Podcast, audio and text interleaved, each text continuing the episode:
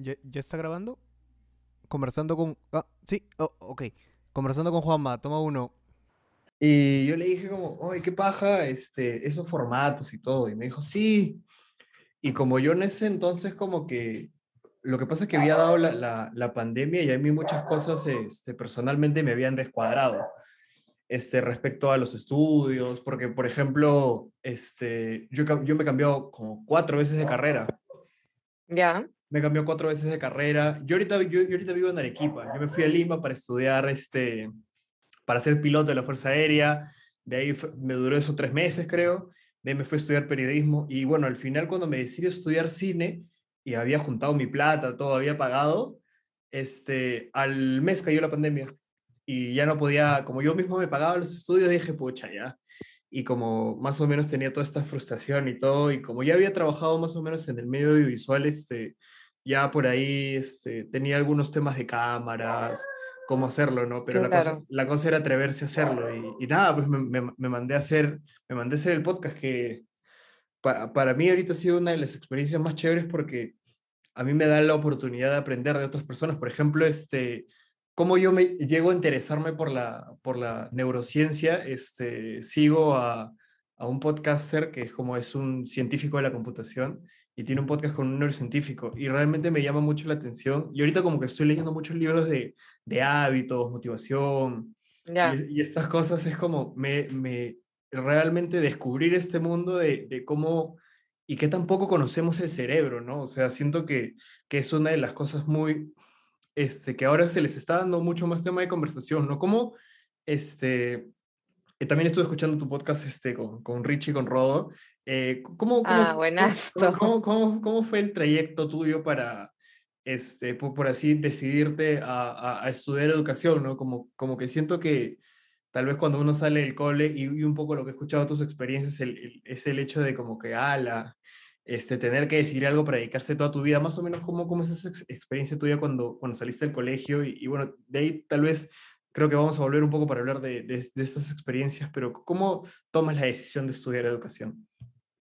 Bueno, desde chiquita en verdad yo ya tenía una inclinación a ser educadora, porque siempre e, era bien mandona, jugaba al colegio, o sea, habían cosas que, que me gustaban bastante de la idea de, de, ser educadora, ¿no? O sea, tener una clase y enseñar. Em, y luego como que me olvidé de esas inclinaciones y ah, ya estamos en secundaria y empiezas a ver también, este, no sé, pues no lo típico de qué carreras te van a dar plata, qué carreras son como que las mejores. Y dije, ah, bueno, me gusta humanidades de todas maneras, psicología o de repente eh, derecho.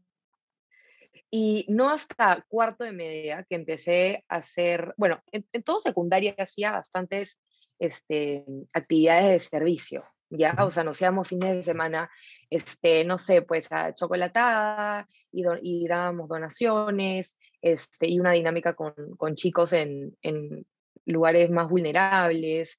Este, y en cuarto de media que empecé a hacer IB y teníamos que ir por CAS, teníamos que cumplir un, tiempo de, horas mínimo este, de servicio. Entonces ahí empecé a hacer mucho más. Este, me iba, creo que, bueno, era como un día a la semana que nos íbamos a una biblioteca, a una cuadra del colegio, una biblioteca pública, en donde iban este, niños y adolescentes a hacer sus tareas. Entonces ahí yo los iba ayudando en lo que necesitaban. Y aparte de eso, también iba un sábado al mes que teníamos como un hermanito y en mi caso yo tenía un hermanito y una hermanita, y les llevábamos su lonchera y hacíamos full day con ellos, comíamos con ellos, este, y siempre como trabajamos un valor. Entonces estuve bastante en contacto con la infancia y con esta idea de lo que era enseñar, ¿no? Eh, en paralelo también empezaba como cada vez más a investigar y a ver cómo era la educación en el Perú, leer más noticias, cómo estar más informada me di cuenta que, bueno, teníamos y tenemos bastante trabajo que hacer en ese sector. Entonces, era bien chistoso porque, por un lado, veías como, no sé, eh, la carrera que más paga es X, la carrera que menos paga educación, este, la carrera que más gente estudia en el Perú era derecho en ese entonces. y empecé a ver como que, mm, ¿cómo, ¿cómo puedo balancear esto y ver realmente dónde encajo yo? ¿no? Y dije, a ver, quiero llenar un vacío, quiero ayudar, quiero hacer una diferencia, ¿dónde me necesitarían más? Y, y así como empecé a reflexionar y en verdad me di cuenta que mi vocación era eso, era a la educación. Em, entonces ahí, ahí empezó todo, ahí como se me iluminó el, el foquito y tenía bastantes creencias este, y que también me limitaban un poco, pero al final sí me decidí y dije, no, educación es.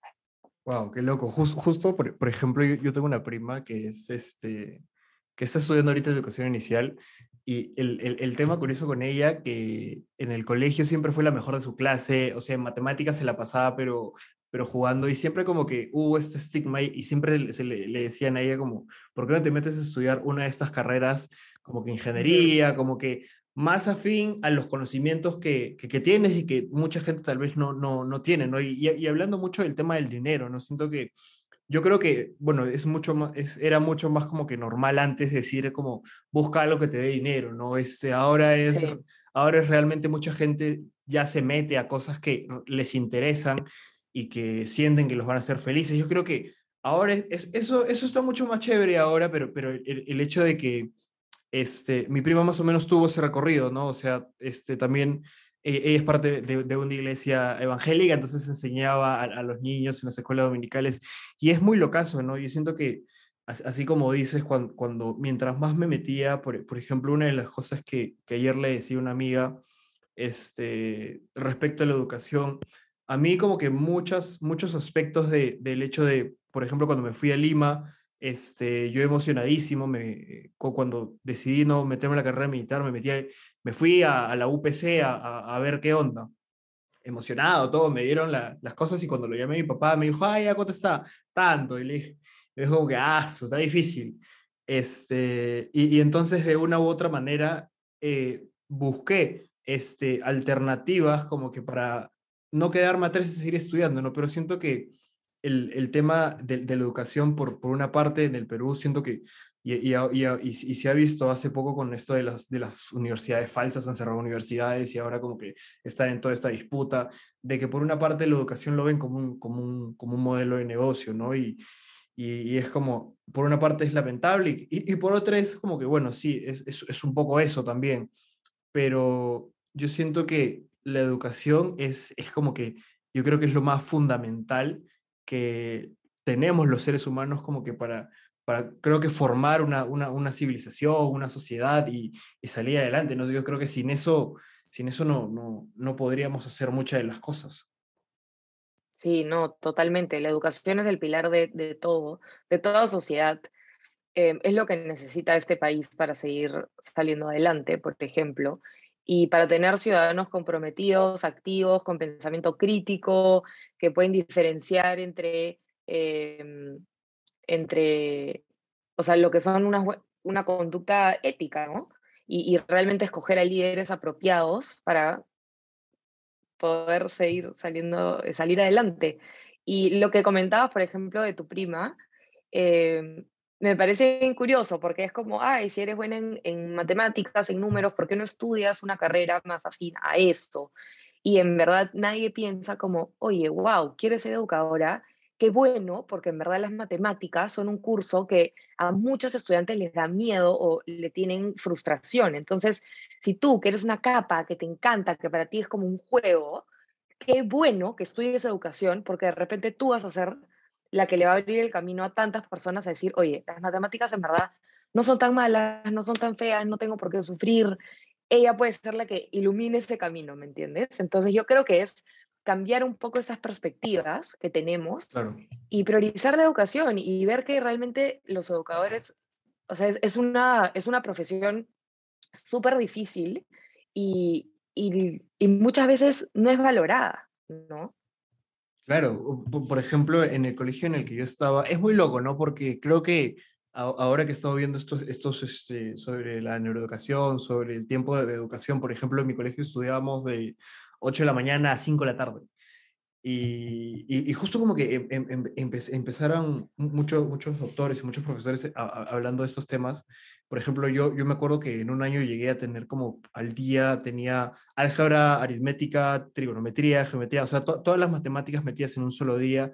Y es como, de una u otra manera espantas a la gente. Yo, yo, yo salí del colegio y, y, cuando, cuando me fui a Lima, literalmente estaba perdido en esto de la comunicación, en, perdón, en eso de las matemáticas.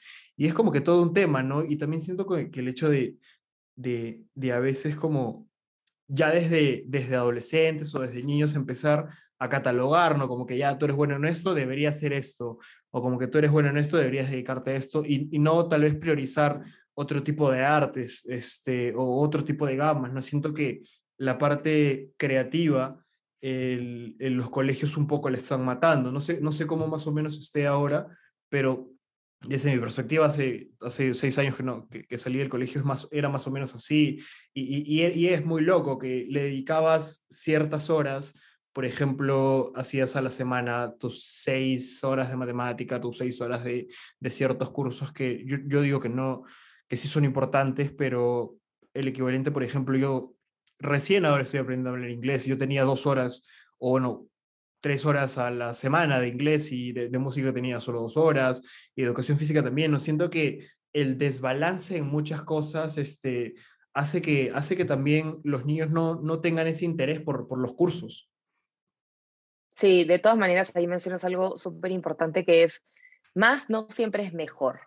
Entonces, si tú quieres que tus estudiantes la rompan en matemáticas, no necesariamente les tienes que poner cuatro horas de matemáticas en todas sus formas al día, ¿no? Porque los saturas, porque los estresas.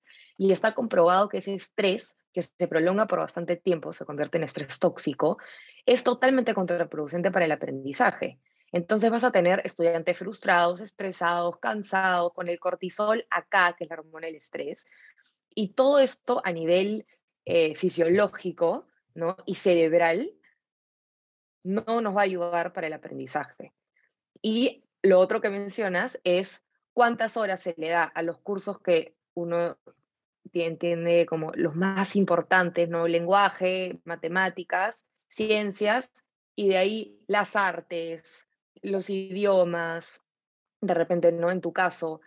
Y ahora también se está comprobando que las artes, ¿no? La música, eh, ¿Qué más? El teatro, clase de educación física, es fundamental, sobre todo en la primera infancia, pero no se debe dejar de lado ni en la adolescencia, para el desarrollo de diferentes habilidades, ¿no? Porque tenemos que ver a una persona de manera integral, no solamente en su habilidad matemática, tenemos que ver sus habilidades emocionales, sus habilidades sociales, este, sus habilidades este, eh, afectivas, todo tiene que ver y todo está conectado. Entonces, no podemos solo priorizar y, dar un foco a lo que se considera importante de la matemática o, la ciencia y dejar de lado estos cursos que están pensados que ay, son de relleno y no son de relleno para nada, así como el juego, ¿no? Em, en verdad es, es fundamental para nuestro desarrollo. Es lo que nos permite, y también como tú dices, conocernos qué nos gusta, porque la vida no solo gira alrededor de tu tarea de matemáticas. Es interesante también conocerte en otros contextos, ¿no?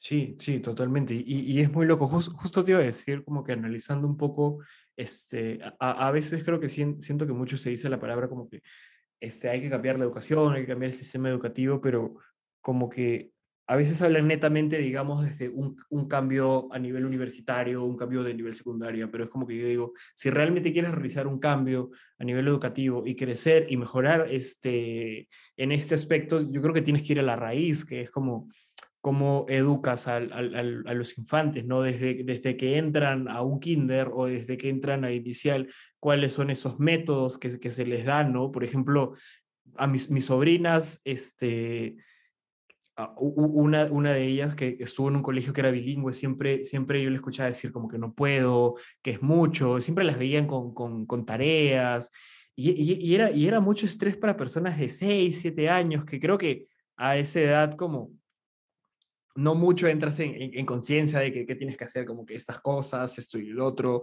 y es como que desde, desde ya pequeños les estás dando, este, o, o como, o como ya les estás, estás dando este tipo de estrés, ¿no? Este, y aparte de siempre la, la ayuda de los papás, una de las cosas que, que, que en las que tú hablabas en el podcast de, de, de, unboxing era como que mucho no, este, cuando les dan este tipo de tareas es más que para que lo haga el papá o para que lo hagan los, los, los, pequeños, ¿no? O sea, ¿cómo, ¿cómo, más o menos ves esta perspectiva y, y qué cosas o podríamos sacar provecho y qué cosas podríamos aprender para mejorar?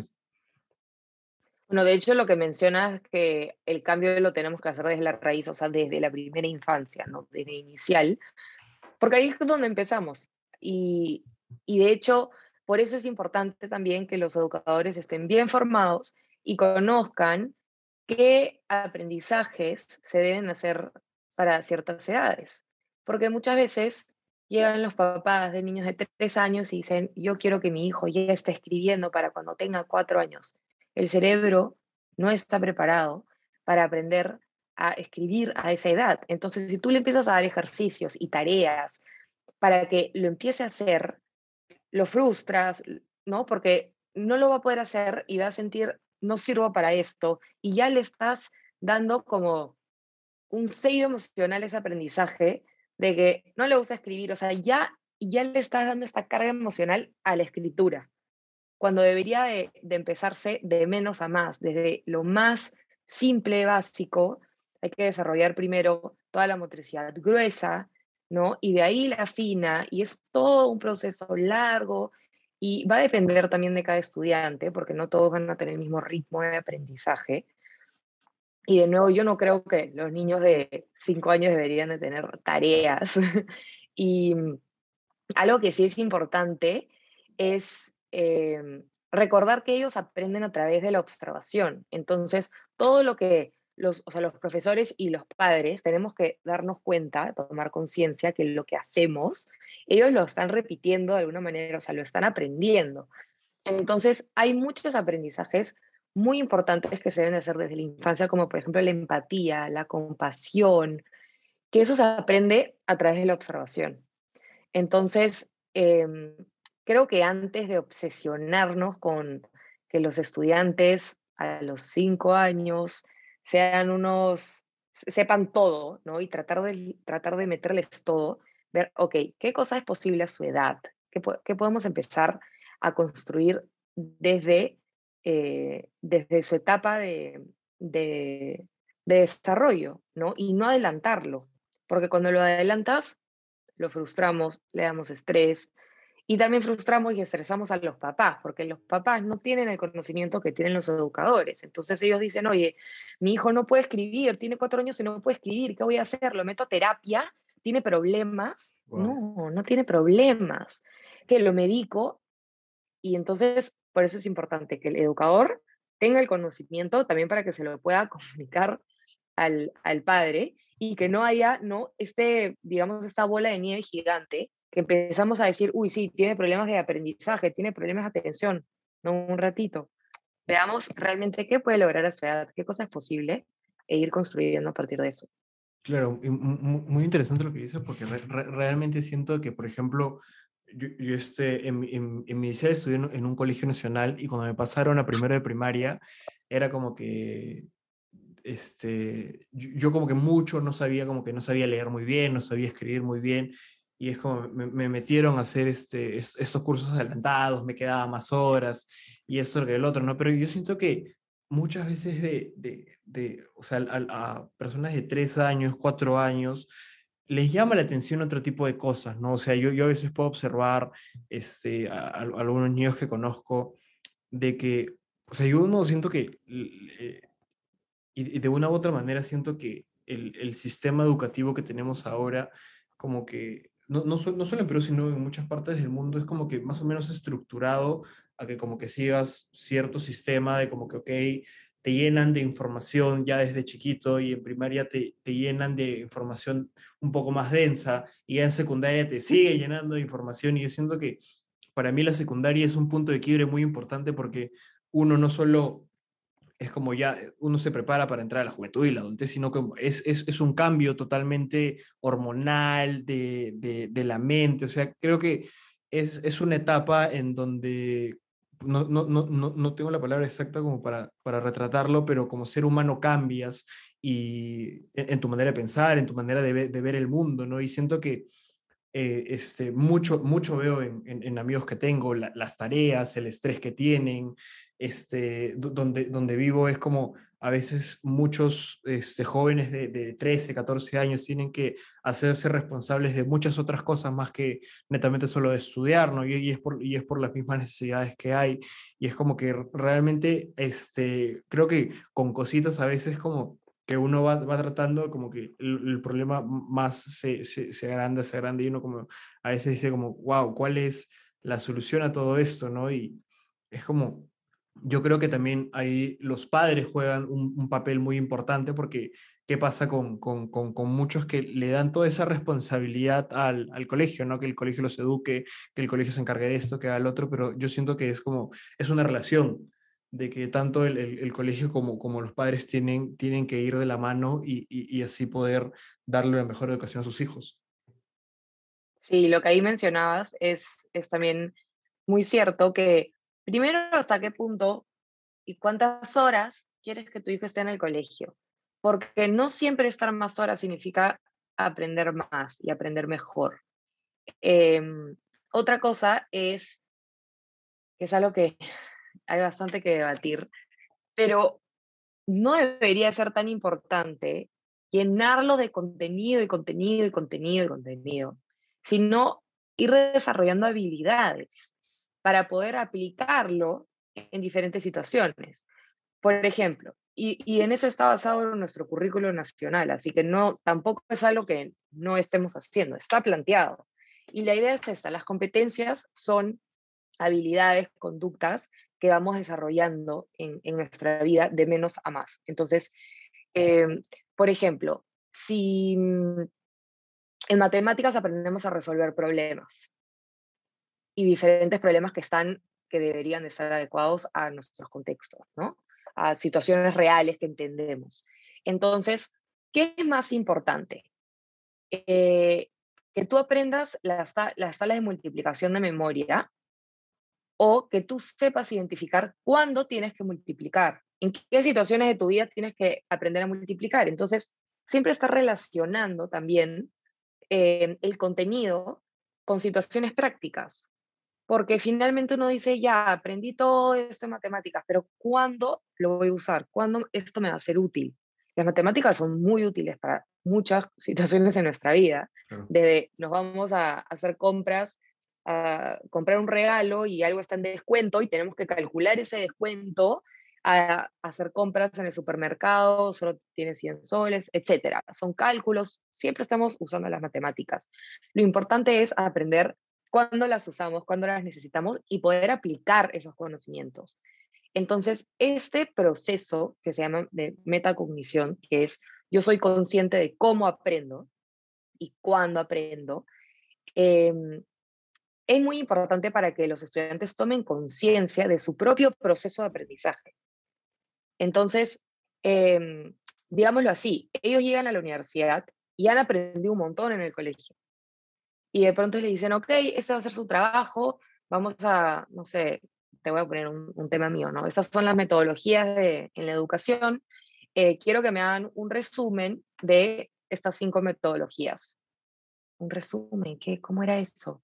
No, pero yo no aprendí metodologías, o sea, se descuadran porque no están conscientes, no, no fueron conscientes en el colegio de las habilidades que estaban aprendiendo, a resumir, sintetizar, organizar, em, reflexionar, predecir, todas, todas esas habilidades las aprendemos en el colegio, pero si ellos no son conscientes que lo están desarrollando, es como si no lo aprendieran. Total. ¿Entiendes? Entonces, tú dices, pero no han aprendido a resumir, no hacían resúmenes en el colegio, ah, verdad, resúmenes, pero no han sido conscientes de cómo funciona ese proceso. Entonces, lo ideal es que en el colegio puedan hacer esas diferentes habilidades para que lleguen a una universidad, por ejemplo, y listo, organicen, ya sé cómo organizo. Eh, vamos a predecir esto, vamos a, em, no sé, vamos a hacer una conclusión. Y todas estas habilidades metacognitivas que te permiten reflexionar y ser conscientes de tu proceso de aprendizaje. Entonces, ok, aprendiste este tema. ¿Qué hiciste para aprender? ¿Cómo lo aprendiste? Este proceso siempre estar conectando. Ahí yo hice esto, este fue mi método de estudio, porque esas son las habilidades que te van a eh, durar para toda la vida. Tú no te vas a acordar por toda tu vida el teorema de Pitágoras, que yo ya ni idea de lo que era, ya no lo uso tampoco. Lo, lo, importante es, ah, ya, eh, resumir, sintetizar y así, ¿me entiendes? Claro, totalmente. Y justo, justo una de las cosas que te iba a decir, creo que, este, que, que esta frase se me viene a mi mente como que hay que desaprender para, para, para aprender y, y, y enseñar. ¿no? Siento que muchos de los métodos que se usan ahora, digamos, yo siento que el, el, método de los, que mis, de los que mis papás aprendieron a multiplicar, a sumar y a hacer muchas cosas, ahora ya son obsoletos por, mucho, por muchas variables. No creo que una de las cosas es que ahora estamos en, en, en la era del Big Data. O sea, literalmente yo creo que el, el hecho de, de, memorizar ciertas cosas o, o como que, que, nos digan, no, tienes que aprenderte esto y todo, y es como un poco un poco obsoleto porque tenemos la información en un solo clic y tenemos un montón, un montón, un montón de información, tanto como en videos, en libros, en imágenes.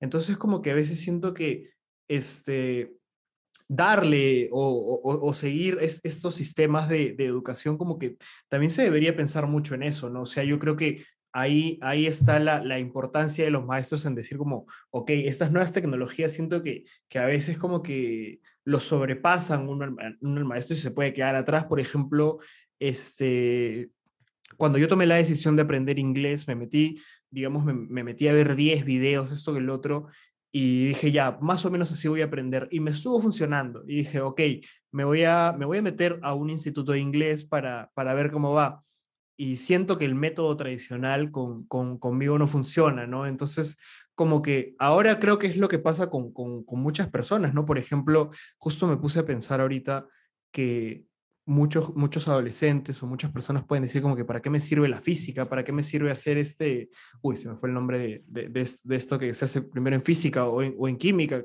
¿Para qué me sirve la tabla? ¿Para qué me sirve saber estos elementos? Por ejemplo, ahora que, ahora que estamos y creo que se ha puesto mucho más auge el tema de, de la alimentación, de, de, qué, de qué tipo de cosas este, de, co comemos, qué, qué compuestos tienen.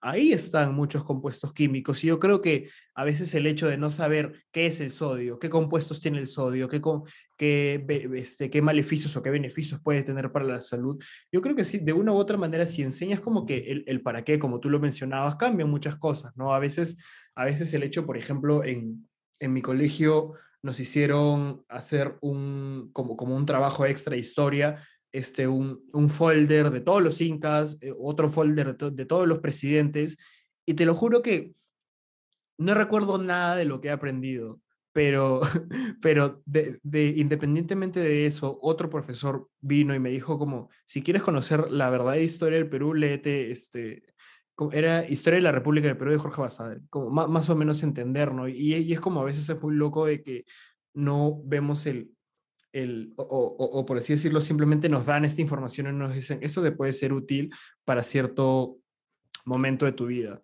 Ok, no, no, no te vas a dedicar a, a una carrera de, de ingenierías o, de física y esto y el otro, pero tener un conocimiento de esto este, te puede ayudar para, digamos, saber eh, en, el caso de la química, del el compuesto de ciertos alimentos, cómo son procesados y así, así como que cuidar el cuerpo, igual, igual con, con, con, la, con la biología, ¿no? Nos enseñan que las mitocondrias, que esto, que el otro, y es como eh, la, las células y, y, todos los sistemas, pero no como conoces cómo son los funcionamientos, los cuidados, y creo que deberíamos hacerle más, más como por, por, así decirlo, deberían tener eso mucho, mucha más importancia que simplemente a, hacerte eh, memorizar y aprender. Y, es como, este, yo, yo también tengo un tema con, con, el hecho de, por ejemplo, los diplomas, este, las, las notas, que es esto de como que quién es más que el otro. Y, y es como, ten, tengo mucho conflicto porque yo me acuerdo que e, este, esto lo vi hace mucho tiempo en un TikTok que hablaba sobre a veces el hecho de, y, no es, y no es directamente, sino a veces indirectamente como este, premiar a otras personas como que, oh, tú eres más inteligente o como tú eres el mejor de la clase. Siento que como a, veces muchas, muchos otros, este, otros, otros niños, otros adolescentes que puedan estar en un salón, les, puede ser un bajón anímico para ellos, indirectamente, tal vez como que, ah, no, no me mencionaron, o, o, este tema también de, de, del individualismo que hay ahora, de competir entre ellos y no, y no trabajar en equipo. Sí, y definitivamente lo que tú comentabas sobre memorizar, ya realmente para qué. Si en verdad tú puedes poner eh, la lista de presidentes los últimos 30 años y te va a salir el orden, o sea, realmente tú quieres desperdiciar una semana de tu clase para que se memoricen a los presidentes. O sea, ya no entiendo el objetivo, ¿no? Pero ¿qué me parece mucho más relevante? Aprender a investigar que tu objetivo sea que aprendan a investigar. ¿Cómo van a aprender? A investigando acerca de los presidentes, qué destacan eh, de cada presidente, qué cosa fue algo positivo que hicieron, algo negativo, etcétera. Y que a partir de eso, ok, ¿cómo se investiga? ¿Cómo reconocer fuentes confiables? ¿Cómo resumir la información? ¿Cómo presentar la información? Ahí estás trabajando muchísimas más cosas que si tu objetivo fuese que aprendan los presidentes del Perú de los últimos 30 años en orden. Es como ya pierde, o sea, es bien obsoleto, ¿no? Em, y por eso es importante, ¿no? También muchas veces ahora en la, en la universidad, sobre todo con la pandemia, que hubieron las clases virtuales, decían, ni siquiera me puedo, ni siquiera puedo prestar atención, no me puedo autorregular. Claro. Esas, es, esa, esas habilidades también se tienen que entrenar desde el, desde el colegio.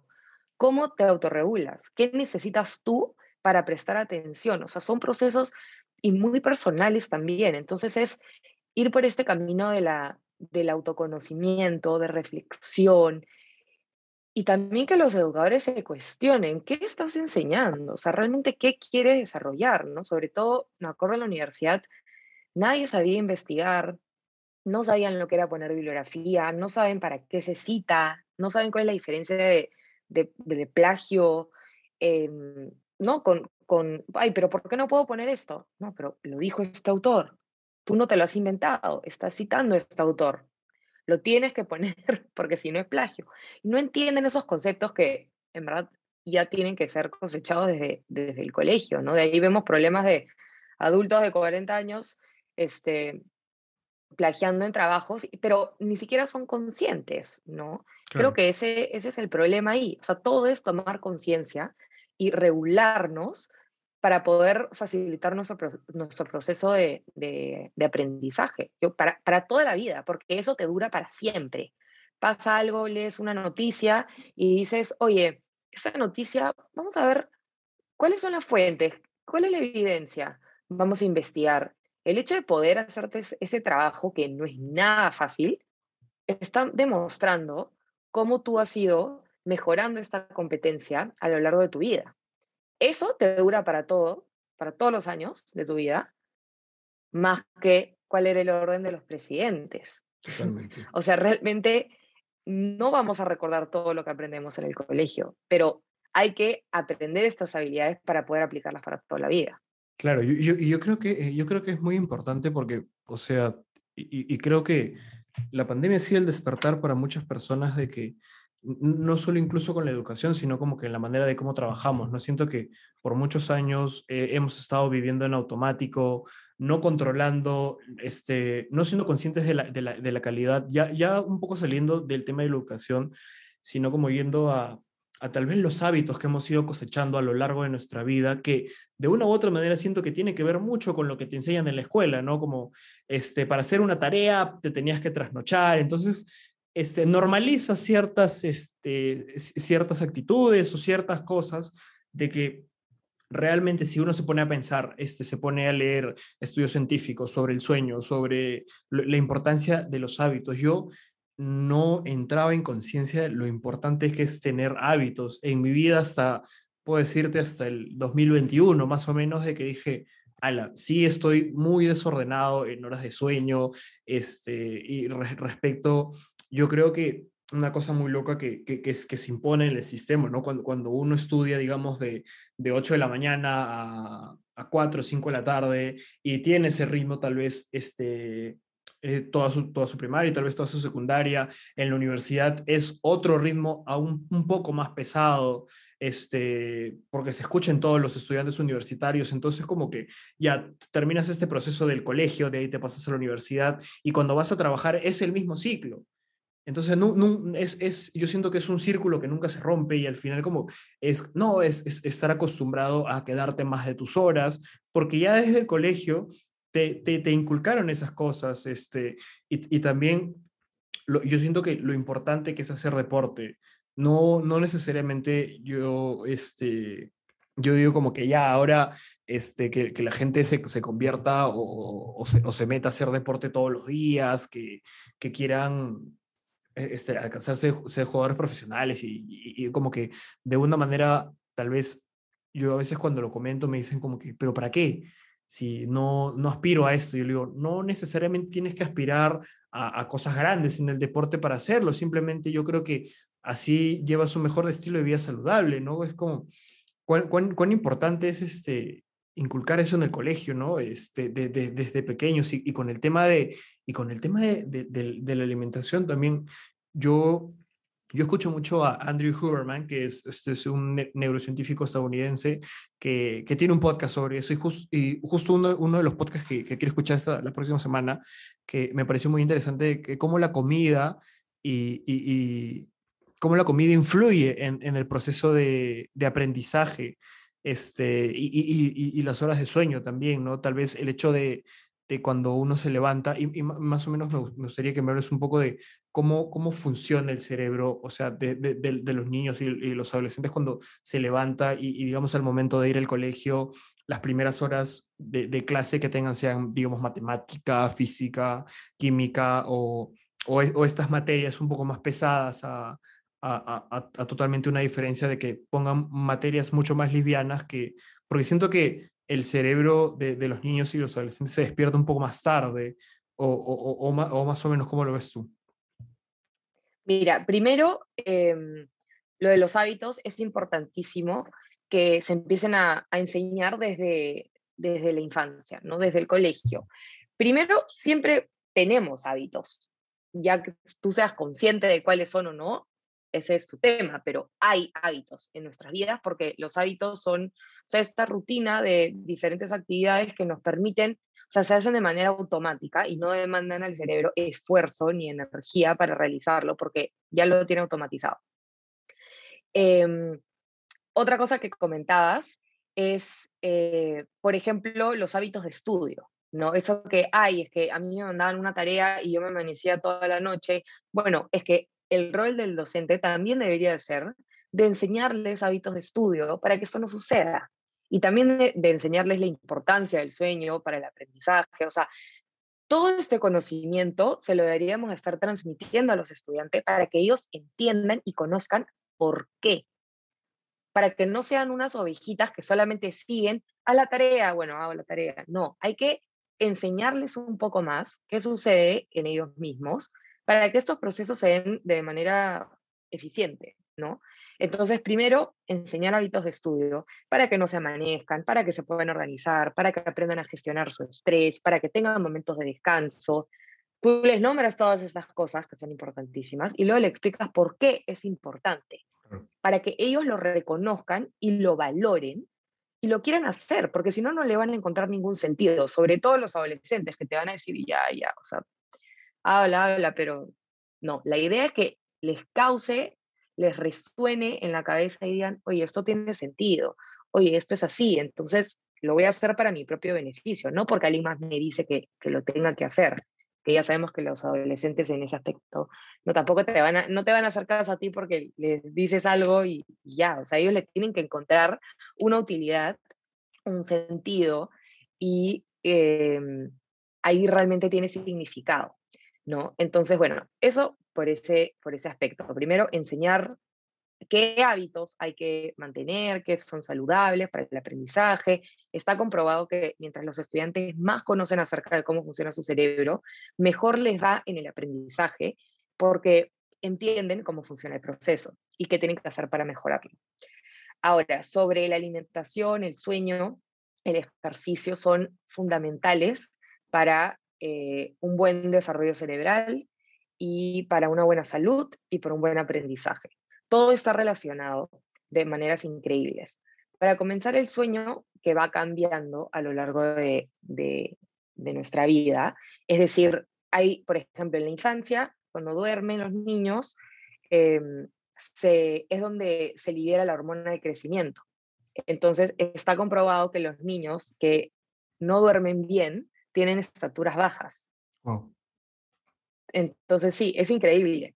Eh, a lo largo de toda nuestra vida, mientras que dormimos, el cerebro está más activo que nunca, está eh, liberando toxinas, está almacenando información relevante en tu memoria a largo plazo y la información que ya no es relevante la está eliminando, digamos, para estar este, dispuesto el, día siguiente para seguir teniendo más información. Un cerebro, una persona que no duerme, es una persona que eh, tiene una capacidad mucho más limitada de autorregulación, porque sus niveles de cortisol y de adrenalina siguen bien altos. Entonces, cualquier cosita, como por ejemplo, no sé, se te cae tu taza de café, eh, que si has dormido eh, de adulto, si has dormido tus ocho horas, dices, ah, ya, se me cayó, pero lo limpio, te recuperas rápido. Una persona que no ha dormido, que está con sus niveles de cortisol, que es la hormona del estrés altos, la adrenalina alta, o sea, todo tu sistema nervioso simpático, que es el que te hace estar alerta, están activados. Entonces, se te cae la, taza de café, ya te pones a gritar, te desesperas, te, vas de 0 a 100 así. Y, y, y, tu cerebro no está en la capacidad para autorregularse como lo estaría si es que tienes tus horas, cumples tus horas de sueño, ¿no? Entonces estás más irritado, estás con un estado anímico mucho más bajo. Entonces, todo eso son cosas que hay que cuidar. Em, hay muchas hormonas que se regulan eh, durante el sueño también, eh, por ejemplo, la del hambre y la de saciedad. Entonces, cuando tú no duermes lo suficiente, el día siguiente tienes más hambre y encima no sientes saciedad cuando normalmente lo harías. Entonces, tiendes a comer más y no te llenas. Entonces, es una desesperación horrible.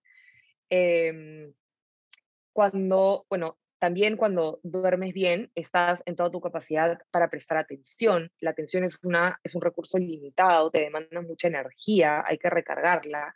Entonces, cuando tú no estás durmiendo bien, tu, tu habilidad para prestar atención tampoco va a ser muy buena. Entonces ya vemos una persona con problemas de memoria, problemas de atención, y esto solo por dormir mal.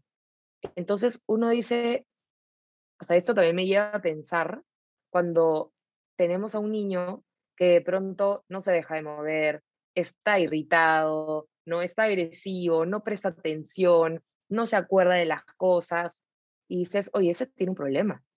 Hay que, doctor, terapia, pero hay que ir a lo básico. ¿Cómo duerme? ¿Cómo está su higiene del sueño? ¿Cómo está su rutina en casa?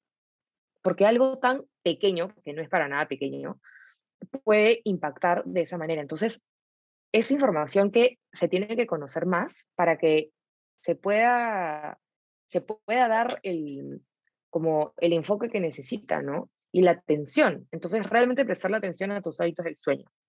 En un adolescente, em, el sueño cambia un poquito porque el ritmo circadiano se atrasa. Es decir, que la hormona del sueño, que es la melatonina, se retrasa en los adolescentes. Eh, se libera más tarde. Entonces, es por eso que los adolescentes se duermen más. Por eso que tus papás te dicen, oye, ándate a dormir, ya son las 11, son las 12. No tengo sueño. Es verdad. No es, no, es, no es, ay, que falta respeto, no es que es un flojo, no es que tiene insomnio. Es biológico. O sea, literalmente no se está liberando aún la hormona que le da sueño. Y lo que significa que se duerman más tarde es que se van a levantar más tarde también. Entonces, bueno, acá y no, no conozco en otros lugares del mundo este, si hay diferentes eh, horarios para los adolescentes, pero se siguen levantando, depende de dónde vivan, cinco y media, seis y media de la mañana para ir al colegio, que sigue empezando a las siete y media, y ellos siguen, o sea, su cerebro sigue dormido porque no se están, eh, todavía no es su hora de levantar. Entonces, lo que podríamos hacer ahí, por ejemplo, es que todos estos cursos densos de matemáticas, de ciencias, no sucedan a primera hora de la mañana para los adolescentes. Porque biológicamente, o sea, estás yendo en contra de su naturaleza. No te van a prestar atención, no van a estar interesados. Entonces, eso es algo también importante como para organizar un horario escolar, ¿no? Y respetar estas etapas y este proceso de desarrollo del cerebro. Ahora, el cerebro no se termina de madurar hasta que tenemos aproximadamente 25 años. Esto significa que hay muchas habilidades, sobre todo em, las funciones ejecutivas, que es la autorregulación, la memoria de trabajo, em, eh, la flexibilidad cognitiva, el control inhibitorio, que no, están en la corteza prefrontal, que no se terminan de desarrollar hasta que ya somos adultos. Entonces, hay muchas de estas habilidades que obviamente van a ser difíciles para que un adolescente y sobre todo un niño las logre. Esto no significa que, ay, no se van a controlar, ay, no se va a calmar nunca. No. Significa que hay que darle la oportunidad que lo hagan de manera progresiva, de menos a más, con ayuda y siempre, em, y que siempre esté adaptado a ellos, ¿no? O sea, que sea algo que puedan lograr, que no lo frustre demasiado y que tengan esa guía, que tengan a un apoyo desde el docente y de los padres ahí, eh, para que esto se pueda entrenar.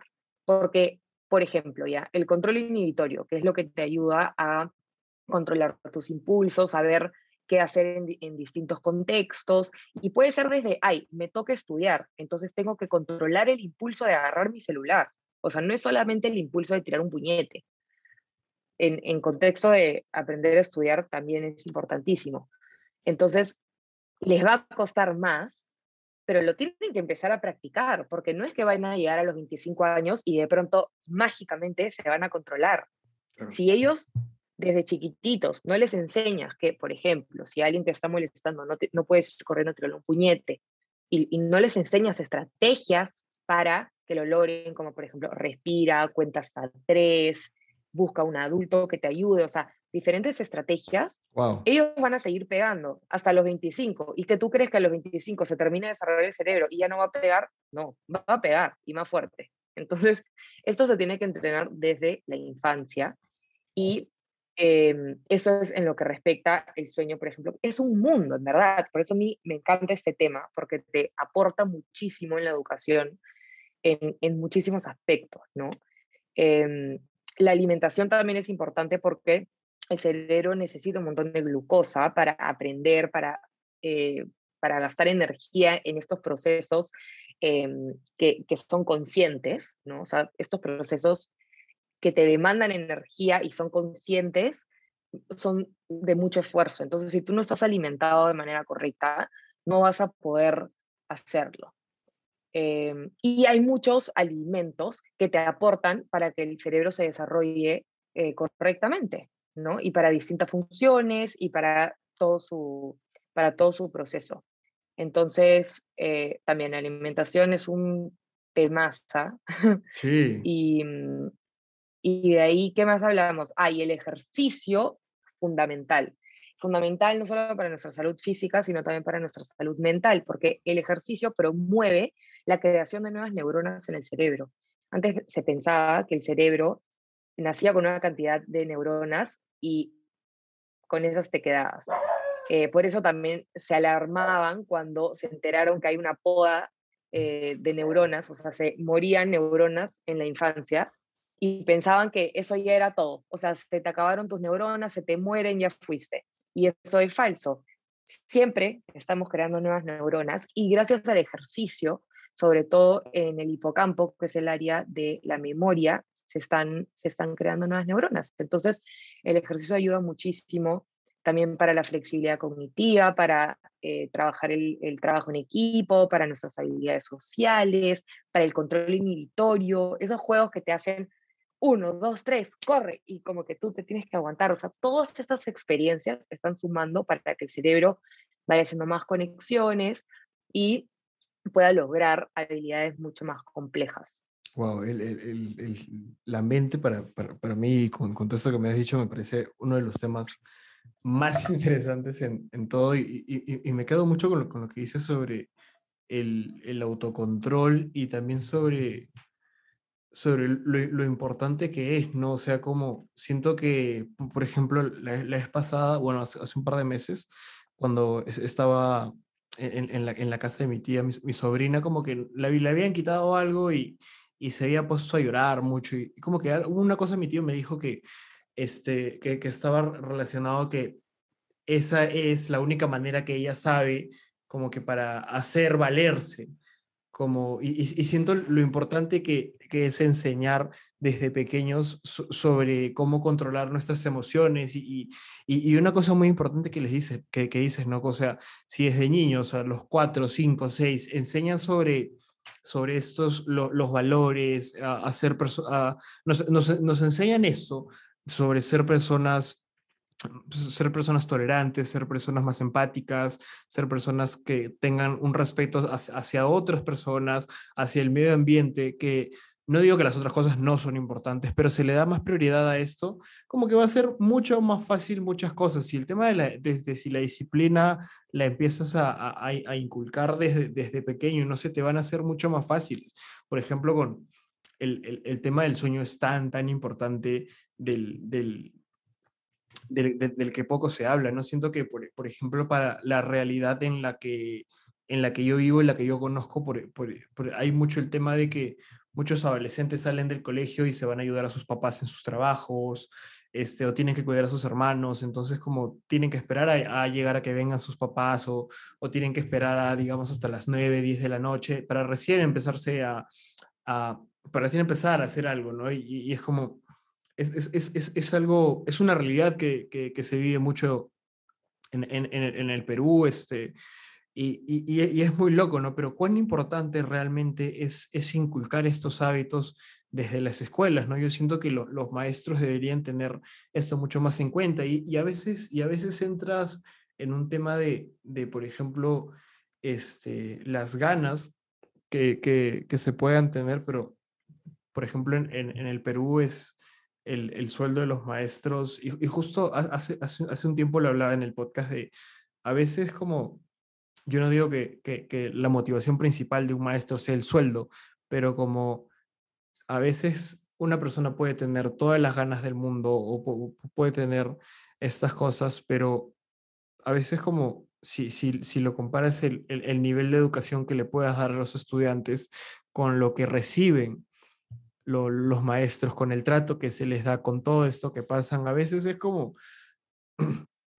y yo no, digo, yo no digo que eso debería pasar, pero a veces siento que de una u otra manera la, la, la motivación o las ganas o, o, o incluso el, el, maltrato que reciben muchos profesores que pueden tener todas las increíbles ganas del mundo y, todo, y todos esos, esos, conocimientos, ¿no? Yo siento que ahí juega un papel muy importante este, el, el, el gobierno también de que, de que se impulse un, unos mejores sueldos, de que, se le, de que se le dé la importancia a, la educación que se debería dar, porque muy, muy poco le dan esa, importancia, ¿no? Y ahora es como mucho más lucrativo todo, se crean colegios para lucrar con la educación, lo ven más como un negocio y es, y es como, como te dije al principio, ¿no? O sea, de una u otra forma sí lo es, pero no es como el, el motivo principal de eso, ¿no? Sino estás, estás hablando de educar a una futura generación que en unos 20, 30 años van a ser los que digamos, eh, los que controlen la economía, los que van a manejar un país, las personas que, elijan a, lo, a, los próximos representantes. Entonces, si no empezamos a inculcar estas cosas, pues creo que vamos a seguir en ese círculo y nada va a cambiar. Sí, eh, definitivamente. Y mencionaste bastantes cosas, ¿no? Primero, sobre la autorregulación emocional, eh, que definitivamente funciona igual que el control inhibitorio, eh, que la flexibilidad cognitiva, y es que, eh, primero que nada, un niño no se puede autorregular, necesita a un adulto que lo ayude a autorregularse. Y entendamos que la autorregulación no es controlar la emoción, es aprender a gestionarla, entenderla, primero poder nombrarla, identificar qué emoción está sintiendo. Para eso el niño necesita un vocabulario de emociones eh, que también se tiene que enseñar en el colegio. y poder identificar, ok, me siento de esta manera, me gusta o no me gusta, lo quiero cambiar o no, qué siento en mi cuerpo, qué siento en la cabeza, ¿no? ¿Cómo, cómo me siento yo? Ah, no me quiero sentir molesta, entonces, ¿qué puedo hacer para cambiarlo? Todo ese proceso, que ahorita a los adultos también nos cuesta porque nadie nos enseñó, em, es largo y tiene que estar acompañado de un adulto y por eso también en los primeros años del niño es donde se, em, se crea este vínculo, el apego, que es importantísimo para el desarrollo cerebral, para que se sienta seguro, para que se sienta en un, en un ambiente em, en calma, ¿no? Y, que, y contenido. Entonces, cuando pasan estos momentos de crisis, la idea no es decir, oye, no, pasa nada, no, no llores, o decir, anda a calmarte, anda a calmarte a tu cuarto. La idea es explicar en ese momento no que estás en crisis, pero en ese momento acompañar con herramientas de respiración, diferentes estrategias para calmar al niño. Eso se llama corregulación, en donde el adulto entra a corregular al niño. Y una vez que ya está en ese estado de calma, que también pueda reconocer cómo se siente la calma. Porque si tú le dices, oye, anda a calmarte, ¿qué cosa es calma? Entonces, que realmente pueda interiorizar una vez que está en este estado, oye, ¿cómo te sientes?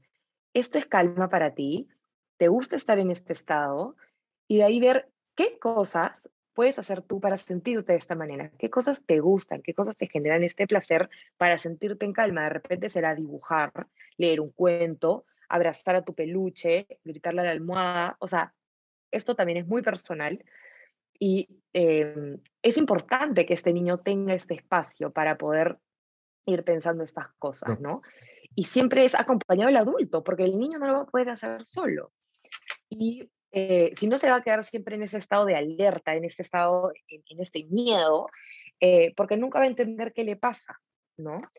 Y también se tiene que hacer de menos a más para que finalmente cuando sea un adulto y se moleste, pueda decir, ¿sabes qué? Estoy en este momento de crisis, no, no puedo estar interactuando con alguien más porque voy a decir cosas que me voy a repetir me tengo que apartar. Yo ya sé que para calmarme me tengo que apartar, voy a ir a aplastar mi pelotita antiestrés, lo que sea, voy a respirar y cuando ya esté calmado, regreso y, hablo, ¿no? Pero son cosas muy básicas que vemos como adultos hoy en día nos cuesta. Exacto. Eh, lo mismo con el estrés y todo eso es autorregulación y es también fascinante el tema. Eh, de ahí creo que mencionaste acerca de eh, bueno, de valorar al docente, ¿no? Que yo hablo de eso un montón también en Instagram porque como educadora veo, veo cómo tratan, veo cómo pagan, veo cómo es la realidad en el Perú. Eh, y como tú dices, una persona puede decir, me han escrito muchas veces, oye, en verdad, o sea, yo quiero ser profesora, yo quiero ser profesor, pero no puedo, o sea, mi realidad es otra y, y económicamente como no, no puedo. Entonces, lamentablemente no es solamente, ay, quiero y mágicamente lo soy. No, es una realidad también triste que la remuneración es muy baja también. Entonces, em, pero lo que también hay que saber, que sí me gustaría recalcarlo, es que em, uno también como educador tiene que entender que no solamente se va a desenvolver en el aula. Entonces, uno dice, puchas, que pagan mal, pero en un contexto, en un trabajo. Hay que entender que el educador se puede desenvolver en muchísimas áreas y no necesariamente una a la vez. Puede hacer muchas cosas. Puede trabajar en editoriales, puede estar creando material educativo, puede hacer cuentos, puede enseñar, puede enseñar a adultos, a, niños, em, puede, puede ayudar asesorando currículums, em, puede entrar en, muchas cosas eh, que van, son diferentes ingresos, ¿no? Entonces, tampoco diría como que, ay, sí, pagan mal, si no puedes, no, ya estás limitado, ya fuiste.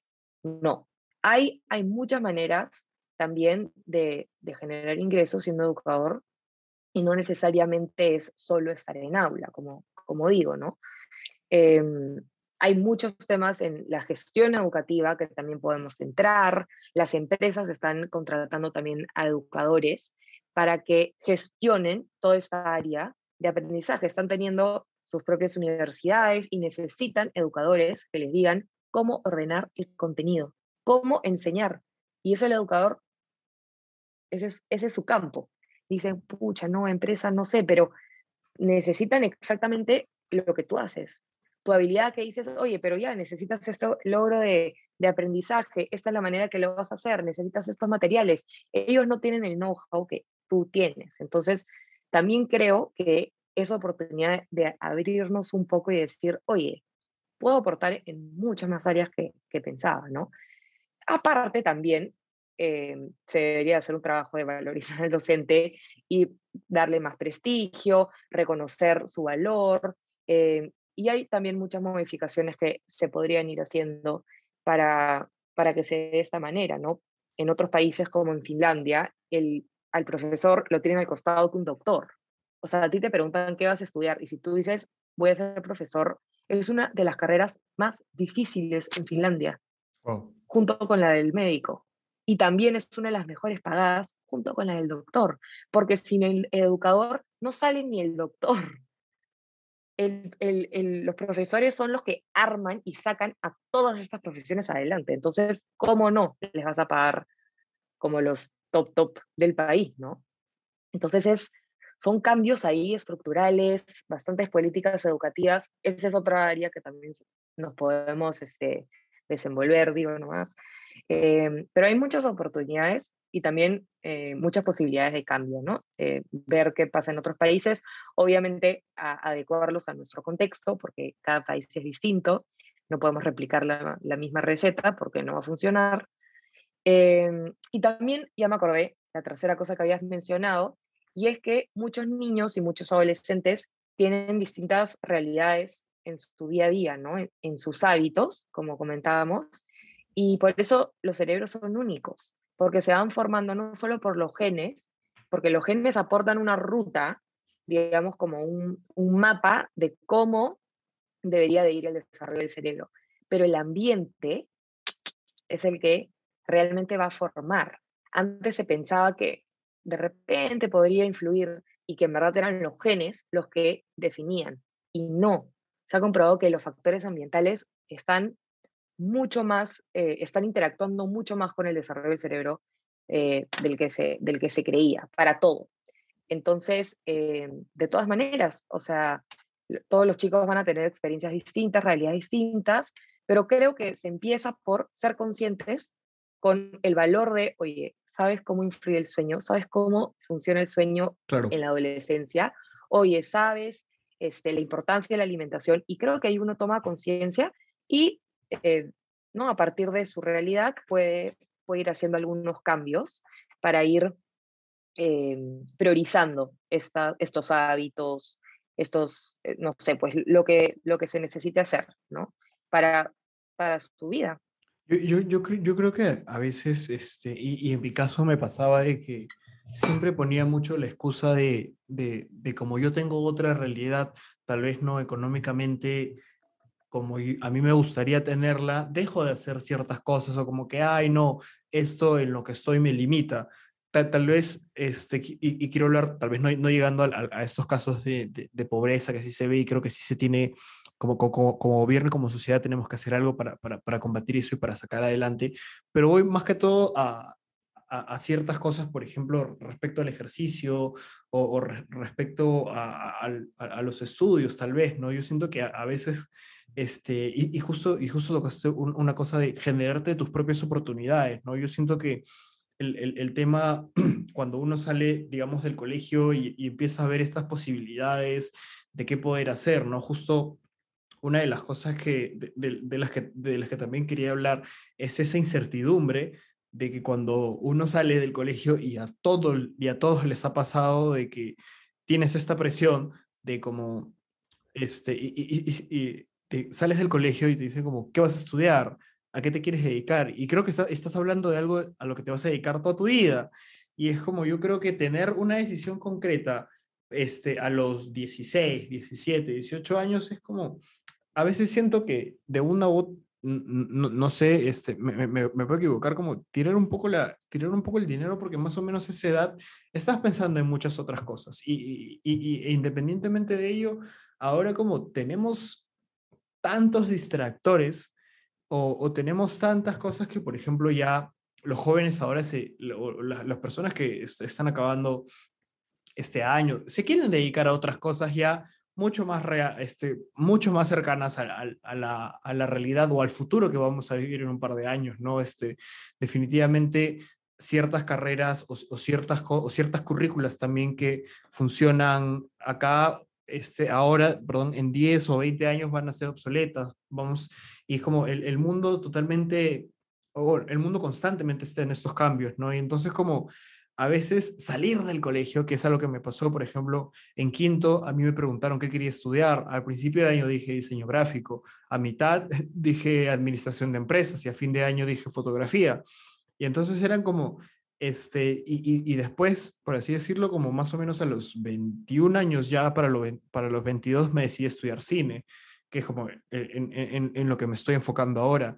Pero básicamente estás por todo ese tramo de que es esto sí, en qué me puede beneficiar. Y siento que muchas veces este, el, con, el, con, con, el, tema de las realidades, ¿no? Este, hay muchos adolescentes que no tienen estas oportunidades de como que decir, no, voy a darme un tiempo para pensar porque, este, no, tenemos que hacerlo ahora porque más tarde no saben qué pasa, ¿no? Entonces, a veces yo, yo digo como, puedes, este, de una u otra manera como estudiar lo, lo que, lo, lo, que, lo que tienes que estudiar y con eso poder ayudarte ya a, a algo que realmente quieres y te apasiona, ¿no? Siempre siempre yo digo buscarte tu propio camino, ¿no? Y, y, y, respecto este, quiero, quiero tocar el tema de, de, la autorregulación porque cuán importante es, es enseñarle a pequeños porque justo, justo una de las cosas cuando uno llega a la edad es cuando uno llega ser adulto, a veces tenemos ciertas actitudes, ciertos comportamientos y no entendemos cómo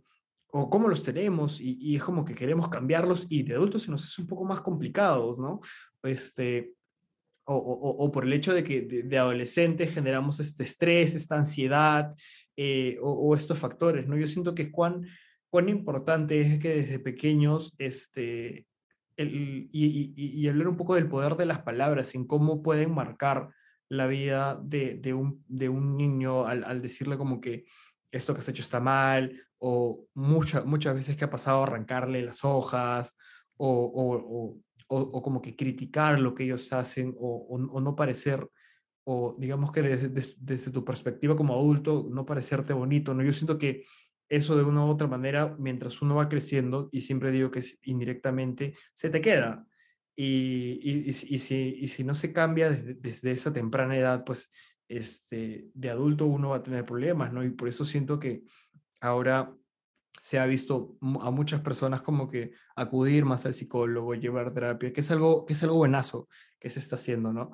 Pero yo digo, si tal vez este tipo de cosas se hubieran tratado desde el momento que tenían que tratarse, tal vez no, no hubiera sido tan necesario que estas personas no tengan estos problemas, estos arranques de ira, arranques de enojo, este, de, de, depresión, esta ansiedad, ¿no? Sí, primero lo que, lo que comentaba sobre, mm, bueno, las distintas realidades y escoger una carrera, o sea, es, es bien complejo porque ahora entendemos que el cerebro, eh, o sea, un adolescente termina el colegio hasta 16, 17 años. A los 16 años, tu cerebro está inmaduro, el área que está encargada de la toma de decisiones no se ha terminado de desarrollar y queremos que escojan la carrera con la que van a eh, empezar a, ¿no? como a, desarrollarse profesionalmente. Es una decisión bien importante, que cae bastante presión em, y no se toma a la ligera, no es algo fácil. Y, y tampoco, eh, bueno, acá no existe tanto esta cultura de tomarse un año eh, sabático para viajar y conocer, porque a ver, auspíciame pues Adidas, yo no sé, cosa, ¿no? De, de, dónde, cómo aparezco en otros países y ya, no es la posibilidad, no es la realidad, eh, que sí se hace en otros países, eh, más bien los papás eh, como que impulsan a, sus hijos a hacerlo. Claro. Y también diría que no tienen el conocimiento ni la experiencia para decidir eso. O sea, tú decías, pucha, quiero diseño gráfico, de ahí quiero, no sé, pues, este, me invento ya de ahí cine y vas cambiando porque no sabes realmente claro. como qué implica esas carreras. Hasta yo, cuando quería estudiar educación y no terminaba de entender, oye, exactamente qué puedo hacer. Y son cosas que la vas aprendiendo en el camino. Entonces también es difícil, porque como tú dices, puede ser hasta una gastadera de plata, de estar saltando de instituto universidad em, y estar eh, parando y, retomando. Y, en, muchos, este, en muchos casos como que se vuelve más difícil continuar y alargar estos años de estudio, que ya de por sí acá en el Perú son cinco mínimo, que es un montón. Em, y también veo que, o sea, lo importante, como decía, es la experiencia, ¿no? Y de repente, qué, eh, qué importante sería decir, oye, creo que me gusta esto, a ver dónde podría eh, trabajar, ¿no? Como un, un, tipo de práctica, pero como para entrar y ver cómo funciona este mundo, ¿no? Eh, antes de decidirte, tal vez. Y creo que también acá adulto tiene que entrar eh, y hablar de, su experiencia, y yo te hablo también de la mía cuando lo digo, y es que tu carrera no define dónde vas a trabajar el resto de tu vida. Tú puedes, em, o sea, no necesariamente hay solamente un camino para llegar a donde quieres estar. Hay muchos muchos caminos distintos que puedes tomar. Em, y te lo digo hasta con el ejemplo de tu prima. Si tu prima al final dice, oye, en verdad, la educación, no sé si me animo, de repente puede terminar estudiando ingeniería, pero de ahí saca su, su maestría porque dijo, oye, me encantó, ya me eh, trabajé en esto, pero ahora lo quiero enseñar. Y de ahí saca su maestría en educación. Entonces, no solamente hay una ruta. Cuando escoges esta carrera no significa que estás atado a esta carrera por el resto de tu vida, porque te sigues especializando. Ese es mi caso. Estudié educación, eh, de ahí me especialicé en primaria, no parte del bachiller, saqué mi licenciatura y me he estado especializando cada vez más en neuroeducación.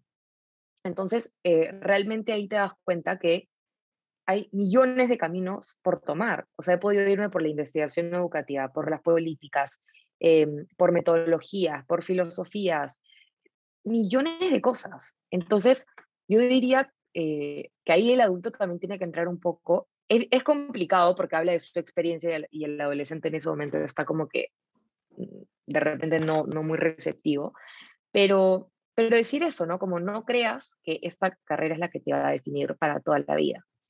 Em, es un punto de partida y, y en, la carrera, por eso también muchas carreras, muchas universidades ofrecen lo que es generales, ¿no?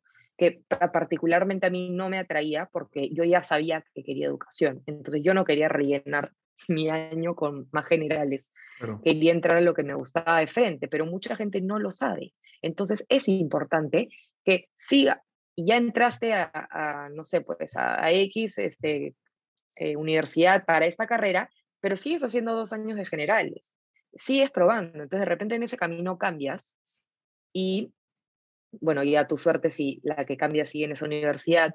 También hay institutos que son mucho más, este, mucho más prácticos y duran menos y obviamente el costo también es menor. Y también hay muchos temas de tecnología que cada vez los adultos entienden menos y los adolescentes entienden más y saben que ese es el futuro y saben que eso es lo que se está buscando. Entonces también pueden ir encontrando cositas un poco más especializadas en lo que quieren y no va a demorar los cinco años de estudio. Van a haber muchos caminos. Entonces creo que si acá hay un adolescente que nos escucha y si está sintiendo esa presión, sepa que esta carrera no va a definir toda tu vida. Vas probando, vas conociendo y eh, uno va viendo a dónde, a dónde va, ¿no? Eh, y bueno, obviamente pueden haber pausas eh, y, también lo mejor es ir ganando experiencia laboral, ir probando, porque así se aprende más. Em, y de ahí quería hacer un comentario de lo otro que mencionaste. ¿Qué habías dicho? Era sobre, este, sobre la autorregulación de las emociones. Y que ah, la autorregulación. Si, no las trabajamos de, pequeños. Sí, sí, sí. De hecho, para comenzar, o sea, terapia es una solución muy buena porque a todos los adultos ahorita que no nos han enseñado a autorregularnos de pequeños, no hemos hablado de inteligencia emocional, de gestión emocional, eh, es importante pasar por este momento de autoconocimiento y como tú dices, que está relacionado con la autoestima, con el autoconcepto, ¿no? De quién eres, en qué eres bueno, eh, y ya no hablaré exactamente de por qué te da depresión, ansiedad o ataques de ira, eh, porque ya son temas también más psicológicos, pero sí parte de este conocimiento de, oye, yo cómo reacciono cuando me pasan estas cosas, necesito ayuda, necesito buscar a alguien que me ayude con herramientas para gestionar esta ira, ¿no? O sea, hasta qué punto esto es saludable, hasta qué punto esto me ayuda, hasta qué punto esto me limita. Todo esto, de nuevo, tiene que estar en el colegio, porque es lo que te da todo este abanico de soluciones eh, y oportunidades, ¿no? Ya de ahí que, lo que necesites este, eh, más ayuda, porque pueden haber distintos momentos en nuestras vidas que detonen algo más fuerte, totalmente válido también. Pero yo estoy muy de acuerdo contigo que, eh, que si empezáramos a enseñar esto desde la escuela, habrían menos de estos casos de, de, más grandes, ¿no? Y, y, que se sepa también a nivel o sea, ya al final se enseña en la escuela, pero que también se forma a los padres que también manejen este mismo lenguaje, porque los chicos pasan mucho tiempo en el colegio, un montón de tiempo en el colegio, pero en casa es donde se tiene que hablar el mismo lenguaje.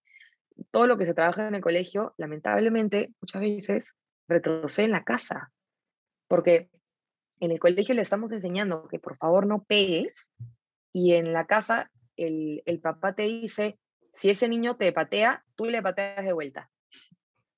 Ah, le pateaste, bien hecho, lo, felicita, ¿no? Y, en el colegio estamos tratando de revertir todo esto y es, como un ping-pong, ¿no? Y el niño es como que, ok, ¿con qué mensaje me quedo? Entonces, al final como dice, oye, no entiendo, ¿por qué en el colegio me dicen que está mal, pero en mi casa me premian, me llevan a comer un helado? Porque me defendí, ¿no? Entonces, de nuevo, formar a los papás, porque nadie nace sabiendo estas cosas.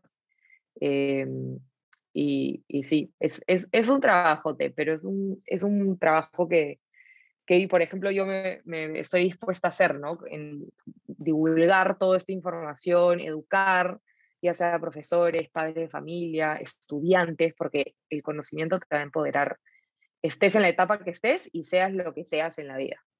Claro, totalmente. Y una, y una de las cosas que también que decías como lo que estudies no, no, te va a garantizar totalmente lo, lo, que hagas dentro de unos 10, 20 años, ¿no? Ahora creo que con todo... Y tampoco el éxito, porque, porque estas, estas listas de las carreras más pagadas, tú, así no le pagan a todos los que estudian esta carrera. O sea, tampoco, tampoco, así no es de fácil la vida, ¿no? Entonces, como veamos un poco también o sea, conoce tus talentos, conoce tus intereses, practica, desarrollalos. No es que la vida viene así fácil de estudiar la carrera mejor pagada y me van a pagar increíble. Nada que ver. Claro, y, y, es loco porque a, veces qué pasa como sigues todo este proceso, ¿no? Bueno, sales del colegio, decides una carrera que, que tal vez un poco más a la rápida, este, haces este proceso en la universidad, terminas la universidad y cuando te vas al campo laboral es donde realmente ahí a veces comienza lo, lo, complicado, ¿no? Porque así como hablábamos de que cuando uno sale del colegio y entra a la universidad, muchas cosas que te han enseñado en el colegio, en la universidad son, por ejemplo, que ni se usan, ¿no? Por ejemplo, estos casos de que siempre he escuchado memes de, de, la chica de los plumones, este, o, o oyendo que no saben cómo se hacen esta, eh, no, no, saben citar, no saben cómo se hacen bibliografías, no saben debatir, no tienen este, este conocimiento crítico, eh, razonamiento crítico, ese pensamiento crítico, y entonces es como estas cosas, eh, bueno, deberías enseñarlas en el colegio y, y, en la universidad siento que también es, es todo un tema porque a veces lo que te enseñan en, la universidad a veces no es tan práctico a, como, a como lo usan en el trabajo, ¿no? Y, siempre, y siempre como que también este, muchos jóvenes universitarios al momento de buscar sus prácticas les piden experiencia, les piden este tipo de cosas, y entonces es como, a veces es frustrante también de como haber seguido todo este proceso y de que al final cuando, por así decirlo, vas a buscar un trabajo, no te llamen, no quieren contratarte porque no tienes experiencia, porque tal vez solo contratan de, tal universidad, esto, esto, lo otro, cosas que se ven, ¿no? Entonces yo digo, ahora caminos hay muchos para, para llegar a alcanzar lo que tú quieras, porque así como dices, ¿no? O sea, el hecho de que, no, me voy a meter a estudiar este, una de las cinco carreras más pagadas en el Perú, no va a garantizar el, el éxito o no va a garantizar que te paguen netamente el sueldo que dice en esa página web. Hay muchos factores que influyen a que eso pase. Y entonces, como este, ahora hay muchos cursos en línea, yo digo, o sea, a veces si no tienes esta posibilidad económica para poder pagarte una universidad, puedes empezar a trabajar, llevar cursos pequeños, meterte un instituto y ya como ya tienes la cancha y los conocimientos los estás empezando a adquirir, yo creo que no hay, este, ya, ya, ya un poco hablando de esta etapa de cuando entras a, a la universidad y a trabajar, yo creo que no hay un orden como que para hacer las cosas, ¿no? O sea, y aprender, uno, no hay edad tampoco para aprender cosas nuevas, para dedicarse a cosas nuevas. Entonces, a veces, este, yo siento que eh, como, como, adolescentes y, y, y, un poco a mí también deberíamos como que relajarnos un toque y realmente ver algo que nos guste y trabajar también, ¿no? O sea, yo digo, el, el, el camino para llegar al éxito o, el, o el camino para llegar a cumplir los objetivos no es nada, no por, por bonito no es, ¿no? La, la vida de por sí es, un, es, muy complicada por factores que podemos controlar, como que por factores que no, como la política, la, las guerras, este, que, que, ahora en Europa hay guerras y hay muchos, muchos factores, ¿no? Como, como por sí cosas que sí puedes controlar. Entonces, labrar tu propio camino y en lo, y en lo que quieras avanzar, ¿no? Yo digo, al final la educación es algo muy hermoso porque es una cosa que no, no, nos permite siempre aprender más, conocer más y, ampliar siempre el, conocimiento que tenemos. Sí, eso es muy verdad, que siempre tenemos la, la, posibilidad de aprender porque nuestro cerebro es plástico. Las conexiones neuronales siempre se están adaptando a nuevas situaciones, por eso siempre vamos a poder desaprender y aprender algo nuevo. Y, y, de nuevo nos regresa a aprender las competencias necesarias, ¿no? O sea, tú sales del colegio y, de, y, dices como que ya, ya aprendí todo, ya, y te lanzas a la piscina en la universidad y no entiendes cómo se investiga, de pronto te dicen que Wikipedia no lo puedes usar para citar tu trabajo final y tú no entiendes por qué, entonces es como eh, de nuevo, si ellos fuesen conscientes de lo que están aprendiendo y las habilidades que están logrando, cuando lleguen a la universidad van a estar mucho más empoderados para hacerlo y también van a tener esta capacidad de adaptación y de flexibilidad eh, y de resiliencia más alta, ¿no? Y, eso es algo que te piden un montón en los trabajos, que le llaman soft skills, pero de soft no tienen nada, porque es lo más importante. La, eh, la creatividad, tu habilidad para adaptarte. Entonces, bueno, el hecho que te pidan experiencia cuando eres practicante ya no tiene sentido, ¿ya? Pero eh, se aprecia mucho eso, esta habilidad para adaptarte, para seguir aprendiendo. Y todo esto es ser consciente de tus procesos de aprendizaje y cómo aprendes mejor y qué tienes que hacer para lograrlo. Porque finalmente no te quieren porque eres una biblioteca de conocimiento, meramente. Es ¿qué puedes poner en práctica? ¿no? Necesitamos esto ya, ¿cómo lo podemos solucionar? Y que tú puedas investigar, que puedas resumir, que puedas planificar, que no son habilidades simples. Entonces, eh, siento que ya seguimos como consolidando de lo mismo, ¿no? Que finalmente eso es lo importante y, y que de nuevo, como no hay una sola ruta para llegar al éxito, pero también digo, ¿qué cosa es el éxito para ti? Eso también es algo que cada uno se puede plantear y puede definir, ¿no? Y, y, creo que también el éxito va cambiando su forma y depende del contexto, porque en mi caso ha cambiado un montón. Yo estoy ahorita en un momento en donde para mí el éxito es el balance entre el trabajo y el descanso, ¿no? Y la pandemia me ha ayudado bastante a ver eso, ¿no? En verdad, enfocarme en mis hábitos, en pasar tiempo en familia, en salir con mis amigas, eso me aporta mucha salud, mucho bienestar y tiene que ser parte de mi éxito. Éxito no es solamente trabajar, no es solamente tener un buen sueldo. Entonces, este, sí, y como tú dices, aceptar que vienen y siempre van a haber incertidumbres y siempre nos puede dar miedo, pero se hace con miedo porque tú te vas a crear estas oportunidades y ese futuro también. Entonces, este, a pesar de la política, a pesar de las guerras, a pesar de la pandemia, o sea, de diferentes situaciones que están fuera de nuestro control, hay que seguir adelante, hay que seguir avanzando, porque si no, te estancas o huyes o te escondes. Y no podemos estar en, en ese estado, hay que seguir avanzando. Y, y, y, es muy loco, ¿no? O sea, yo a veces siento, este, y, y, personalmente comencé a hacer muchas cosas de las que ahora me encantan por el miedo, ¿no? Yo siento que el, el, el miedo tiene que ser ese, ese principal impulso para salir adelante, ¿no? Este, a, a, veces creo, por, por, el hecho de que vemos muchas cosas negativas ahora en, en, en, el mundo, la corrupción, la delincuencia, entre, entre otras cosas para nombrar. Y, y, y a veces a eso sumado la, la, falta de oportunidades, y lo digo entre comillas, como que, que podamos pens pensar tener, como no hacemos muchas cosas por, por miedo, ¿no? Por, por, por miedo a, a, a, fracasar, por miedo a fallar.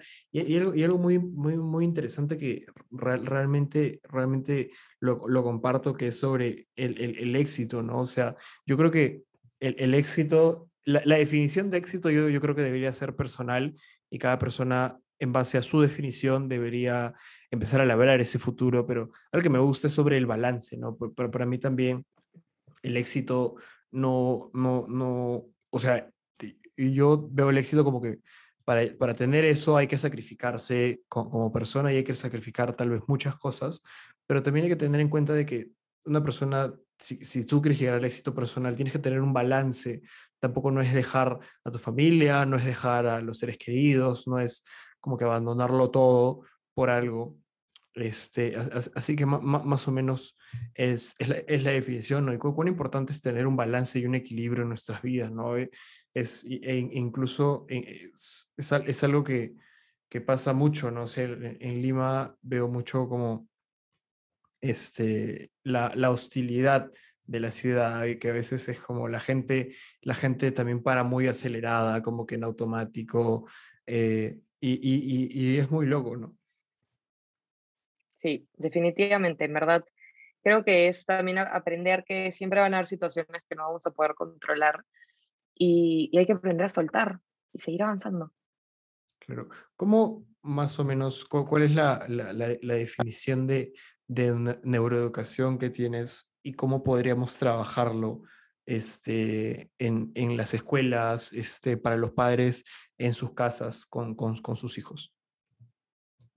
Bueno, de hecho, o sea, la neuroeducación aporta esta evidencia científica de cómo funciona el cerebro y para mejorar el proceso de enseñanza-aprendizaje. Entonces, la idea es que es un puente entre la educación y la neurociencia y las personas que manejan este tema, eh, ¿no? que les puedes decir neuroeducadores, eh, son los que ayudan a transmitir esta información para aplicarla en las aulas, para formar a los padres. Entonces, eh, Sí, o sea, básicamente hay muchas, muchos mitos allá afuera de cómo funciona el cerebro, muchas prácticas que se hacen pensando que eso es lo mejor, pero gracias a estas evidencias sabemos qué cosa funciona, qué cosa no funciona y por qué, ¿no? Eso, eso es lo importante, el por qué, para ser conscientes de, de, estas actividades. Entonces, eh, también entender que la ciencia, o sea, cada día salen nuevas investigaciones, entonces no es, eh, no podemos irnos al extremo, ¿no? Entonces es como, ok, hoy sabemos esto, de repente mañana el panorama cambia. Y, mm, y es también es muy complejo el hecho de, de, de la ciencia y la evidencia, porque a veces se malinterpreta y ahí es donde empiezas a ver en las revistas, oye, ¿eres hemisferio izquierdo o hemisferio derecho? Y el profesor empieza a etiquetar al niño como que es más creativo o analítico, y ahí es donde empieza la ola de nieve gigante que la neuroeducación está tratando de, frenar, ¿no? Entonces, eh, básicamente es eso, es como este, este puente que, que te ayuda, te aporta y entender que de ahí no salen metodologías rápidas, no sale una receta exacta, porque te permite entender eh, el hecho que cada cerebro es único y cada niño, cada persona va a tener intereses, motivaciones distintas, entonces siempre va a haber, eh, siempre hay que tender a, esta diversidad y, te permite como que te da luz a, ok, qué me va a funcionar con esto, qué podemos seguir investigando y, y ver de qué manera podemos contribuir para que el aprendizaje sea efectivo. Claro, de, de todas maneras, una, una, cosa que mencionabas antes y, y, lo mencionas ahora, cada ser humano es, es completamente distinto, ¿no? Y, y, qué, y, chévere que realmente ahora, y bueno, no solo con, con la neuroeducación, sino con como la, la, neurociencia de una u otra manera es, nos está ayudando a tener mucho más conocimiento de lo que pasa en el cerebro, de, de, por ejemplo, lo que, lo que estuvimos hablando, los beneficios de dormir, de una buena alimentación, de, un, de construir buenos hábitos. Y esto, y esto aplicarlo a la, educación es algo locazo, ¿no? Porque de, de una manera ya con, con, estos, por así decirlo, con estos skills, podemos ir trabajando en, en las escuelas y, y, y, los padres para conocer mucho más a sus hijos y saber en qué, en qué pueden en qué son buenos y, apoyarlos en este tipo de cosas, ¿no? Y, también con, con el tema del, manejo de las emociones y todo, es, es, es, algo muy chévere. Alexa, muchísimas gracias por, por tu tiempo, realmente es una conversación chévere. El, el, tema de la educación siento que es algo muy importante y, acá en el Perú siento que es algo de lo que se debe hablar mucho más y no solo hablarlo, ¿no? sino tomar acción y, y mejorarlo, ¿no? Siento que es, es un trabajo muy grande de, que, que nos toca a, muchas personas, no, no, no, soy indiferente a ello, ¿no? Y, y, trabajar. Sí, claro, muchísimas gracias por la invitación, en verdad. Para mí es un placer siempre venir a hablar sobre educación, sobre neuroeducación y compartir un poco lo que sé, algunas cosas que en verdad no sé muy bien, pero me gusta hablar al respecto. Mentira. Y, y, bueno, Así que siempre, siempre acá, dispuesta a compartir. Ya saben que me pueden seguir en Instagram, Facebook y TikTok, porque ya me actualicé acá para mis adolescentes, eh, como la neuronita, la punto neuronita en Instagram y la neuronita junto en TikTok, donde creo mucho contenido sobre el cerebro, sobre cómo aprender mejor y derribo bastantes mitos que siempre vemos por ahí y que nos confunden de vez en cuando, pero ahí siempre con ciencia, siempre con evidencia. Listo, muchas gracias, Alexa.